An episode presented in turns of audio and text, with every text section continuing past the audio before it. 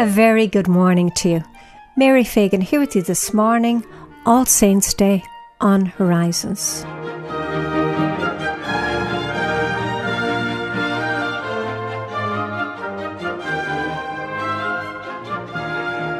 It's a time of change.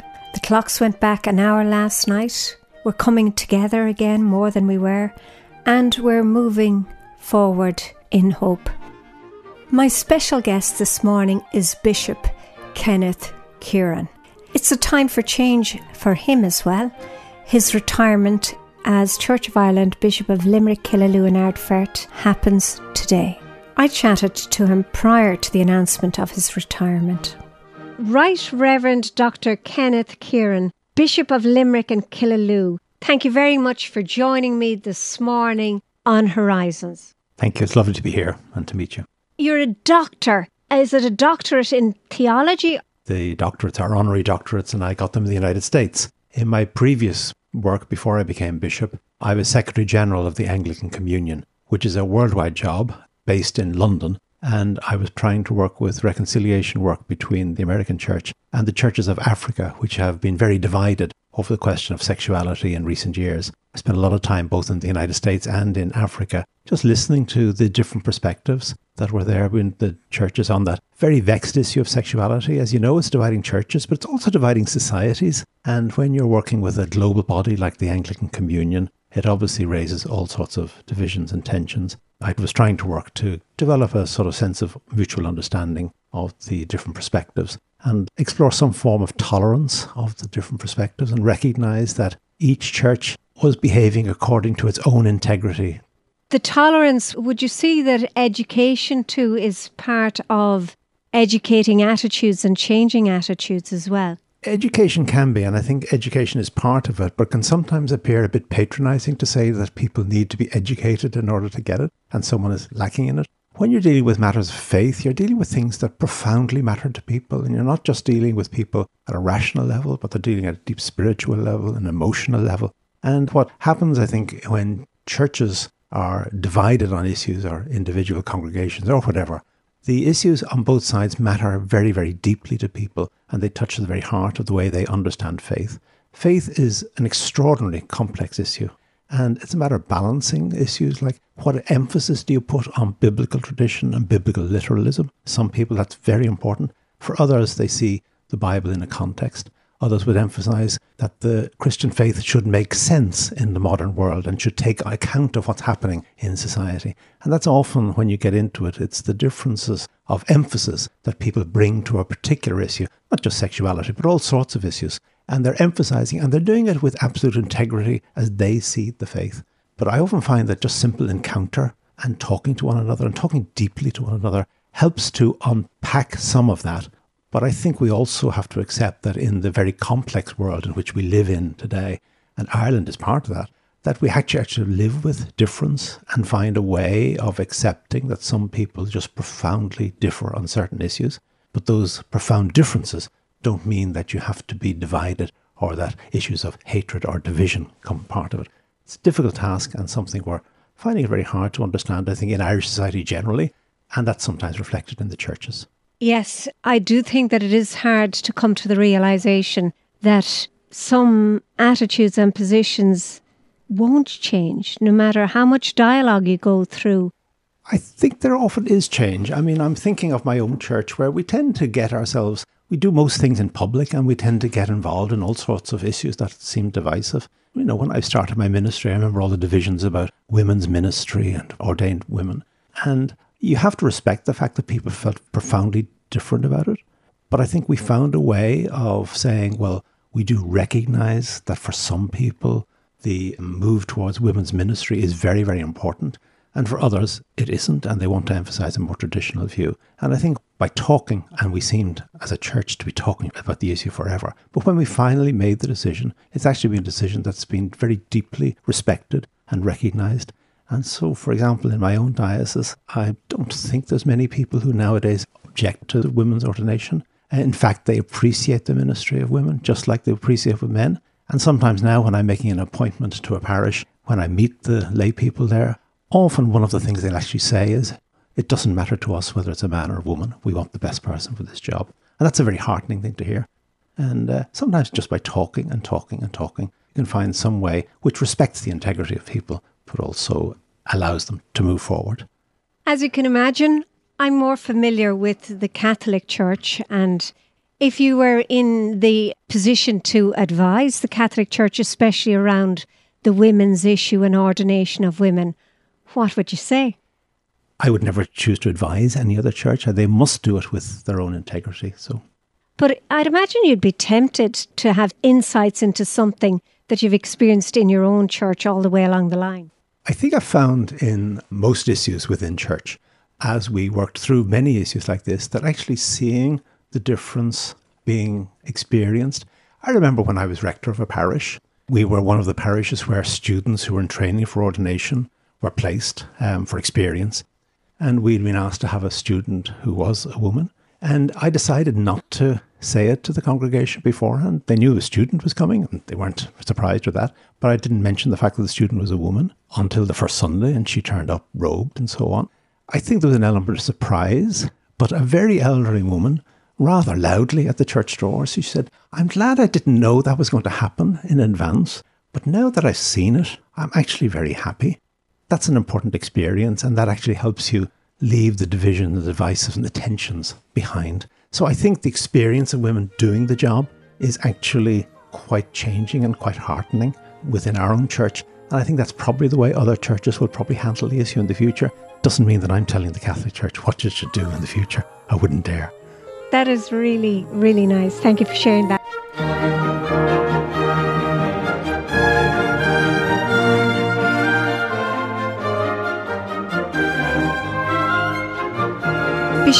Kenneth, can I go back to the start because we got into the heavy stuff straight away. Tell me a little bit about yourself and where you're coming from. Yeah, okay. I came from a very average family. I lived in South Dublin, Sandymount, if people know the area of Dublin. My father worked in a bank. My mother was, uh, in those days, worked in a newspaper office. She was in the front office of one of the newspapers. But of course, in those days, she had to give up work when she was married. So I grew up in an ordinary home. They were both good church people, but there was no one in my family had ever been ordained. And I suppose through school, I probably would have told you I was doing accountancy or something like that. It was in university that I began to wonder and look at other options and consider wondering whether ordained ministry was the appropriate route for me to explore. So, are you good at maths? I was very good at maths. I was, yeah, I was. I loved maths, and it's a sort of a world I do enjoy. Yeah. Have you brothers and sisters? And yeah. tell us more about the surprise of the vocation. Yeah, I've one sister. Myself, my sister grew up in Dublin, as you can imagine. My parents were surprised, but not devastated by it or anything like that. They were very supportive. They were a little bit worried that I was walking into something that actually they had no experience of either.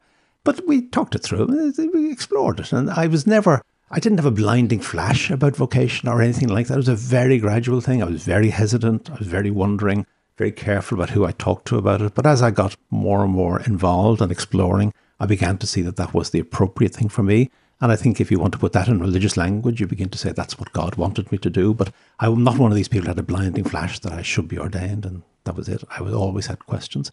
And that's been a healthy thing. And I think I would say that through most of my life, I prefer to be at the edge of faith rather than at the heart of it, if you know what I mean. I was very interested in bioethics and medical ethics and issues like that. And they're areas where Christian faith is really up against really difficult issues and uh, challenges. Sounds to me like you like dealing with the challenges and the serious questions. I do, because from my faith point of view, I really think the Christian faith has got to make sense in the real world. And I think sometimes we can wander into a language and a world where actually the secular and the outside world doesn't understand what we're talking about. And I'm always very uneasy about that. I do think faith has to make sense and it also has something to say to the world and to modern life. And I think we as churches will fail if we fail to engage with the lives, the real lives lived with ordinary people in their everyday life. That's what the church is about. If we believe that the world in which we live is created by God, then God will speak through that creation, will speak through the people we meet in the street, will speak through the experiences of everyday people. And that's where the challenge, the church has got to make sense of it. But I do believe that if the church were to say something, if my church were to say something that actually just didn't make sense or was contrary to science or contrary to reason or something like that, I'd have real questions about whether my church was actually being responsible in what it was saying and whether it was genuinely authoritative. I'm chatting to Anglican Bishop Kenneth Kearon on his retirement. Come back to me after this short break.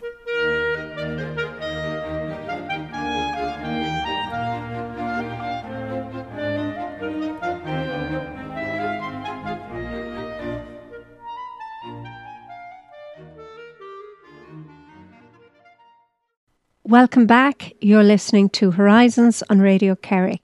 I'm in conversation with Bishop Kenneth Kearon. Talk to me about where your vocation, your career has led you, the different places you've been. Actually, I spent a lot of time at university in Trinity College in Dublin, where I did a degree in philosophy and I specialised in atheism. Then I went to Cambridge for a very interesting period as a postgraduate student. I was married at the time, so we had all the struggles of being a married student. Then I came back to be curate in Raheny and Coolock, uh, which, if you know that in Dublin area, it's big housing estates, and that was fascinating, and a great learning experience. I went from there to be Dean of Residence in Trinity College for quite a number of years. During that time, I began to teach in Trinity. I was teaching ethics and then specialized in medical ethics, and I introduced bioethics into the curriculum in Trinity. That drew me into teaching in the medical school and later on in the Department of Genetics and to teach very secular students in their courses on ethics. And I wasn't trying to impose Christian ethics, I was helping to unpick the, the moral questions that they were facing. That was fascinating. So that was my time at Trinity. Bioethics.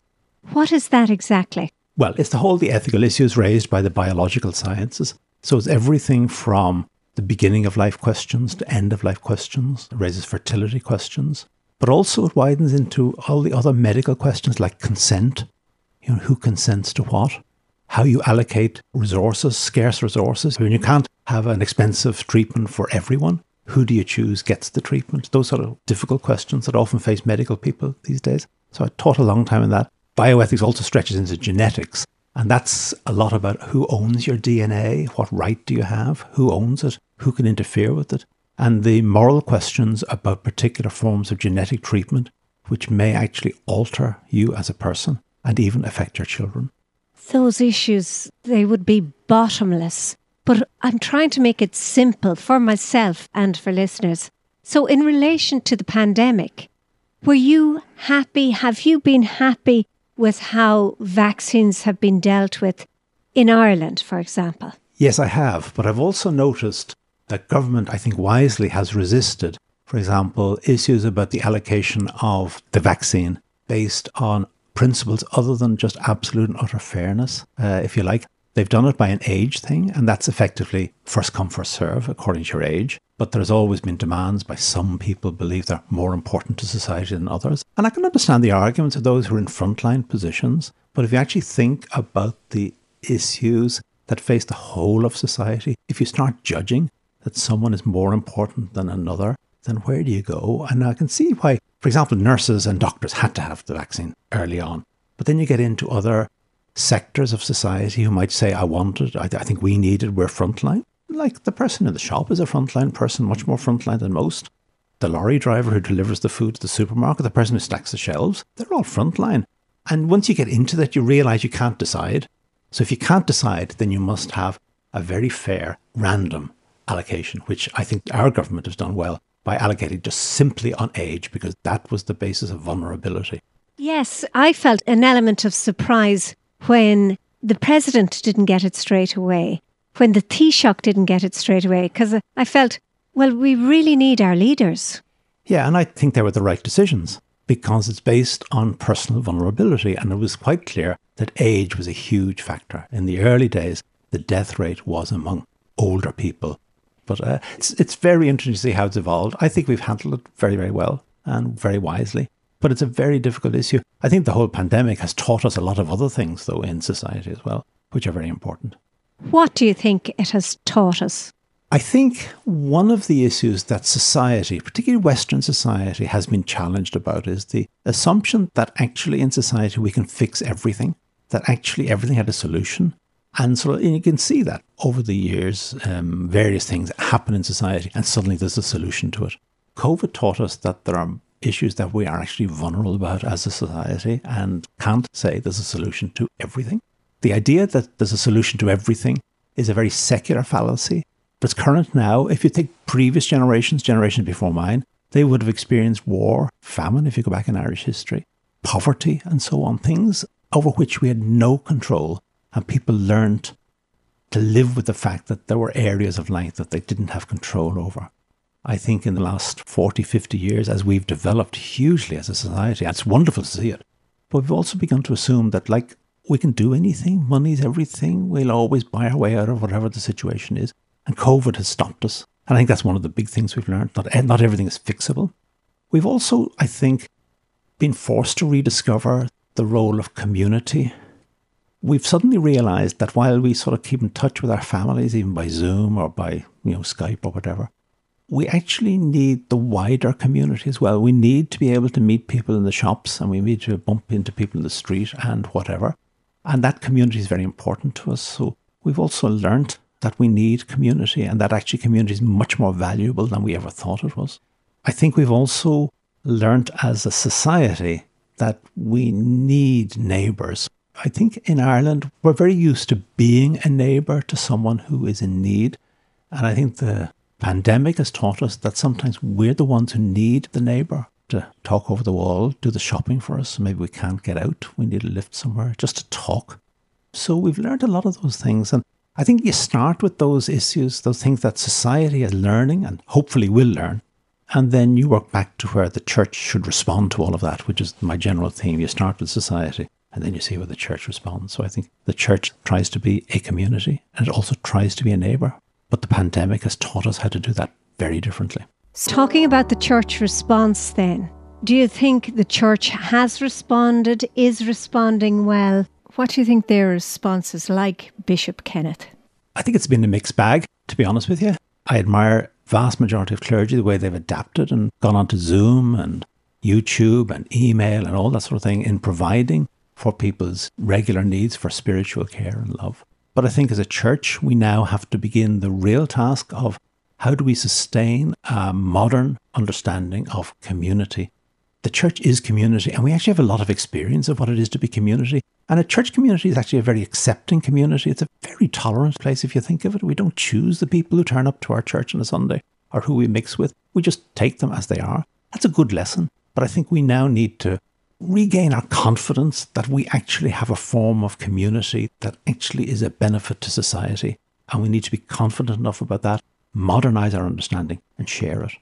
Have you concrete examples? Have you thought out how this is done in reality? I think that's very difficult, and that's the difficult question how we're going to do it. And I don't think one person is going to think of how that's going to be done in the future. But I think, first of all, the church traditionally has been, as I've already said, a very accepting community. But unfortunately, it's now getting itself into areas where it's beginning to judge the people it wants to be part of the community with it.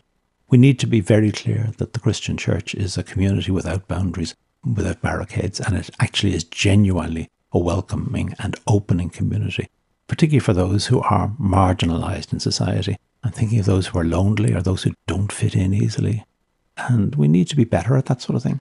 How do you think the churches are judging this? Surely the doors are open to everybody.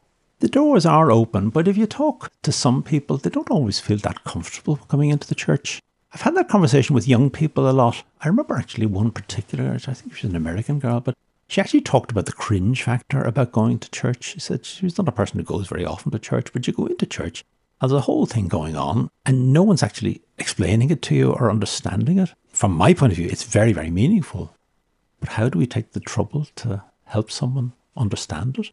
And it's just that sort of just sense of making people feel comfortable when they walk in the door. That's only the start of it. But when you walk into a church, do you actually feel that this is a place that you want to belong? You'd like to be there next week? Or are you coming just out of habit? I know you can't prescribe, but you've seen examples of good practice. Like, what are the ways that you can make young people feel, oh, oh, this is good, I like it, I'll come next week? I don't have answers, easy answer to that one. And I'd always say very honestly, I'm not an expert on youth work and I've had no magic formulas. But the very way you phrased your question, how do you make it comfortable enough for they come here next week, may well be part of the problem. Because what we want young people to do is to engage with the Christian faith in the way that suits us. So we do things on Sunday mornings or Saturday evenings in the case of the Catholic Church. And that's when it's on. And actually, that's sort of a busy time if you're a teenager. You're like, you try to be out on a Saturday night, and Sunday morning is not the best time to be waking up if you've been out late, to say the least, to come to church. So we tend to present them with our formula, what we would like to see. And the question is do we want them to be members of the church or people of faith? And does Jesus and his life have something to say to the way they live their lives? Is that what we're trying to communicate? Or are we trying to get them in and uh, improve the age profile of those who already turn up on a Sunday? I don't know about Church of Ireland, but the Catholic Church has failed if they're trying to just get them in to the church buildings. I would also admit the Church of Ireland has failed as well. When I was a rector, I was rector for in Dublin for a while. I think, and I, I, it wasn't an easy formula, but we really targeted young families. And I, I'm inclined to say young people need the opportunity to get away from it all for a while and just break out of it. They're at a time they break out of most other things. They don't go with their parents or family norms on anything. So I think church is sometimes part of that. I think the role of the church there is to try to keep in touch with them and so that it is a friendly place. But for many people, many younger people, the first time they contact church is when they want to get married. When I was a rector, and I think a lot of clergy now see it, that that should be a good and a supportive experience for them, that they actually feel part of the church. The next time they'll come is when there's a baptism, and that's realistic as well. And it has to be a good experience and begin to understand what's going on. Very many young couples and young families do want to bring their children up in a framework of values and a shape to life. And sometimes we overlay the doctrinal side of the whole thing when actually what people are looking for is just a framework of living that has a value system that actually matters. And I actually do think the Christian value system is the one I want to commend to other people because I actually think it's the best. But I think we need to make sure that that's what we're commending and that we're not selling the membership. But I find that young families will often pick up with church life more easily if they feel comfortable when they turn up to church and that there aren't the expectations of a previous generation being imposed on them. That's easy to say and quite hard to do. But I think if you look at parishes that are successful, I think it's when that sort of openness is there throughout. It often begins with the leadership within that church, but it should spread very quickly to the rest of the people in the parish. And let's admit, the ideal doesn't happen very often. I'll be honest about that. And I certainly didn't present it when I was a rector either. Thank you very much, Reverend Kenneth. We'll take a short break, come back to us after this break.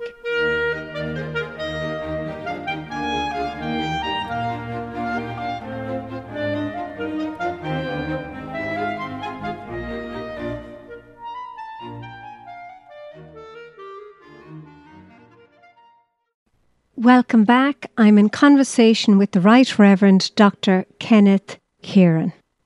Tell me about your diocese because it's different to the Catholic diocese. I know that it stretches from Galway to Birr to Valentia. It's huge. It's absolutely enormous, and most people have that reaction when they hear about it. Yeah, we have about 65 churches scattered around that. The big uh, linking of dioceses was um, with Limerick and Killaloe, uh, which happened in the 1970s when we amalgamated those two dioceses. I think one of the things that now influences hugely is the road network.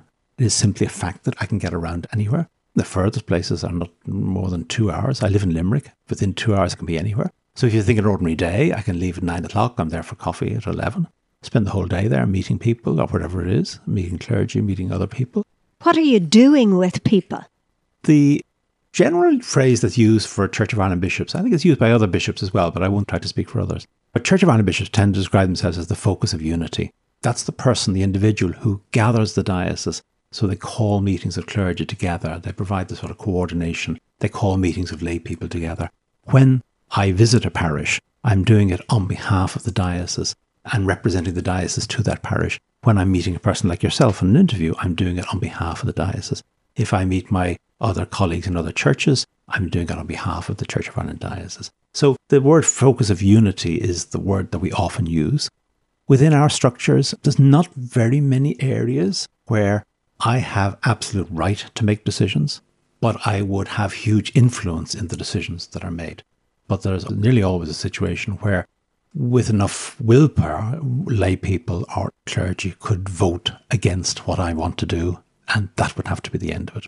The model word we use for authority is the bishop in synod, and I meet with my synod, which is elected representatives, clergy and lay. It is all the clergy and elected lay people from every parish, and we meet once a year, and that's the body that makes the decision. And during the year, then I'm the one who represents the decisions and works through those decisions. How many clergy have you in this diocese? It's about 20.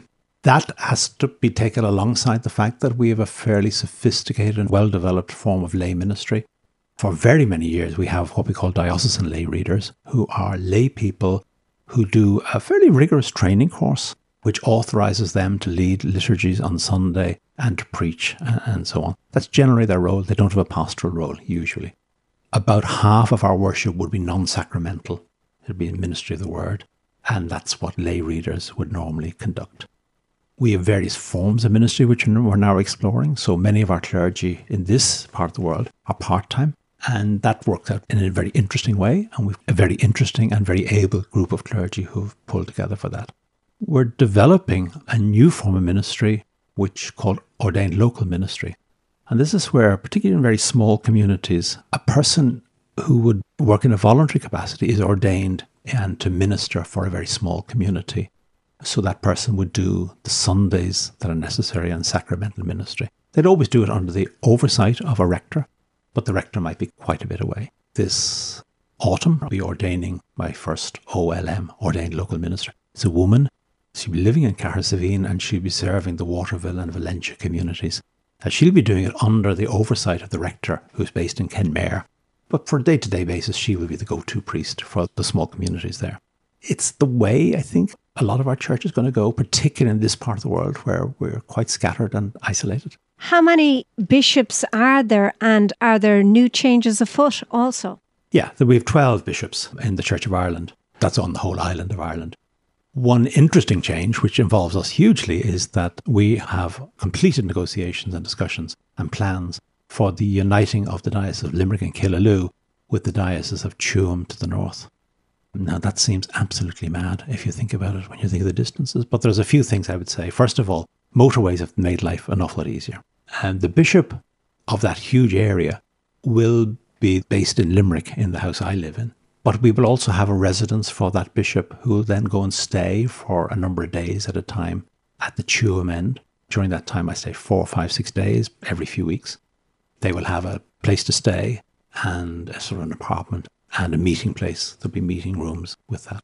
You know, it's viable, and I think it's a big experiment. We, as a church, are looking forward to it, I must say. We met the clergy of Tuam, and the issues they were facing in ministry were exactly the same as ours. I mean, Ireland, from Sligo to Kerry, is suffering from depopulation. It's happening because of the general drift towards cities.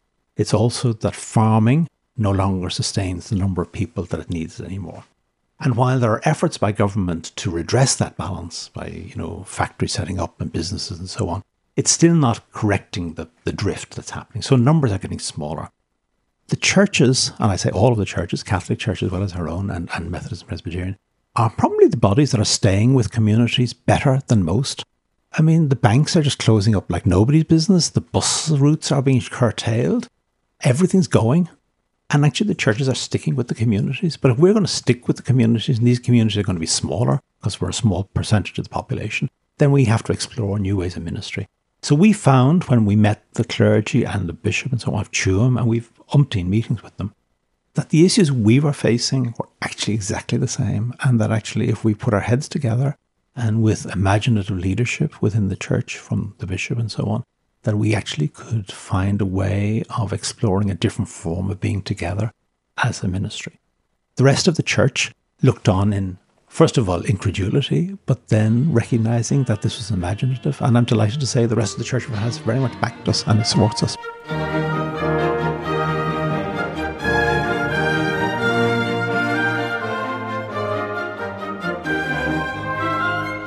I presume, like all of us, Bishop Kenneth, you've learned a lot through the pandemic. You'll be using Zoom and other ways of meeting as opposed to all the driving around the country. Yeah, exactly. Zoom is one of the great benefits that came out of the pandemic. And I do recognize, though, that there are limits to it. Uh, you know, you do need the face to face every so often, but you don't need the face to face as often as you used to. But meetings for us, which used to take place three or four times a year, at a drop of a hat now, we can have a meeting in the evening just if some issue comes up. And Zoom is just great for that. And that'll be a huge benefit to us all. It occurs to me also that if you just have 12 Church of Ireland bishops across the country as a whole, that could also be an area where you could make decisions, joint decisions, and, you know, move things along because there are only 12 of you. You could have a lot of joint thinking. Yeah, that's right. That's right. Uh, very much so. And we now, as a House of Bishops, we used to meet about five or six times a year. We now meet pretty regularly on Zoom. Most of our bishops are on the East Coast. You know, I think people often talk about a division between the North and the South. For churches, there's a Northern Ireland and there's a Republic of Ireland division. I think that's a less of a division than from the East to West. If you think of it, the population shift to Antrim, Down, Louth, Dublin, Wicklow, Wexford, Cork is very different from Donegal, Mayo, Sligo, uh, Clare, Kerry. And the issues facing one side of the country, not just in church terms, all other terms, are now becoming a world of a difference from the issues that we face in the west of Ireland. We're trying to take that seriously and be free enough as one, admittedly huge diocese, or one diocese to be able to make those sort of imaginative leaps that we could make ourselves. Bishop Kenneth, tell me a little bit about your own family. Like, how has that worked with your vocation? It's just that's an interesting thing for somebody from my own faith. Yeah, okay. Well, I'm, I'm married to my wife, Jennifer. We had no clerical background, though our family were always churchgoers. My wife, uh, her father was a clergyman. He actually was a bishop. And her grandfather was a clergyman. So she grew up in that world much more than I did. And we're married. Um, she's a physiotherapist. Um, so she's worked all her life. That's why we're married. So we combined that with rearing three children. We three daughters who are now, to my embarrassment, they're all in their 30s. Um, I think we celebrated my eldest daughter's 40th recently. So I'm beginning to feel the age. And we have three grandchildren. The grandchildren in the island of Ireland. I have one daughter who is living in New Zealand. She's a GP there. In terms of vocation, I well, I suppose we grew up used to it, but like I do my work, and uh, my, my wife will be out working and doing her job as well. There are certain things we do in common, and my wife is obviously supportive of me in doing things. She has retired, so she's not working now, but she's now totally taken up with grandchildren. I have to be honest. And the pandemic, did you find that difficult?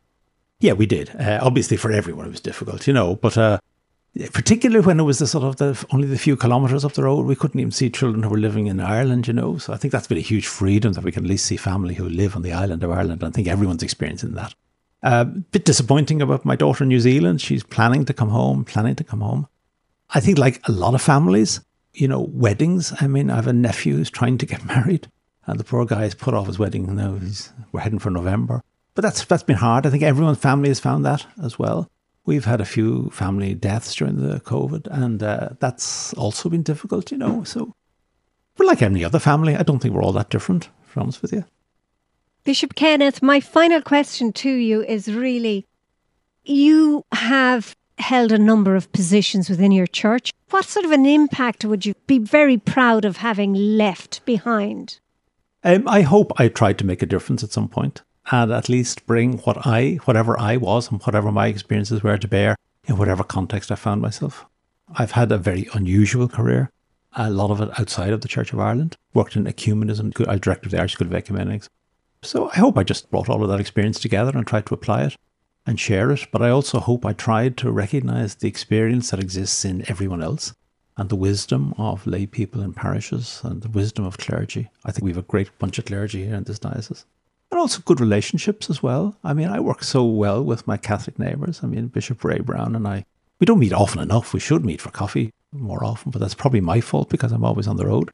But when we turn up in events or whatever it is, we just share easily and comfortably, and that's a wonderful thing. And it's a world apart from what happened a generation or two ago. That's pretty good. And I certainly, I think one of the most important things in relationships with my other, uh, my fellow colleagues who are Catholic bishops is that I think if any issue arose, I would find it very easy to pick up the phone and we'd deal with the issue on the phone. Uh, and I think they would feel the same with me. Bishop Kenneth Kearon, thank you very much for chatting to me this morning. It was a great pleasure for me. Thank you very much. Thank you. And today, as it so happens, Bishop Kenneth Kearon retires as Church of Ireland Bishop of Limerick, Killaloe, and Ardfert. So we wish him every blessing into the future and thank him for his wonderful work. Thank you very much for listening to me, Mary Fagan, this morning on Horizons. Thank you very much to the production team, in particular, Paddy Brosnan. Just a thought for the coming week is from Francis Rowland on the theme of moving forward in hope. Mass follows directly till this time next Sunday morning. Have a very good week.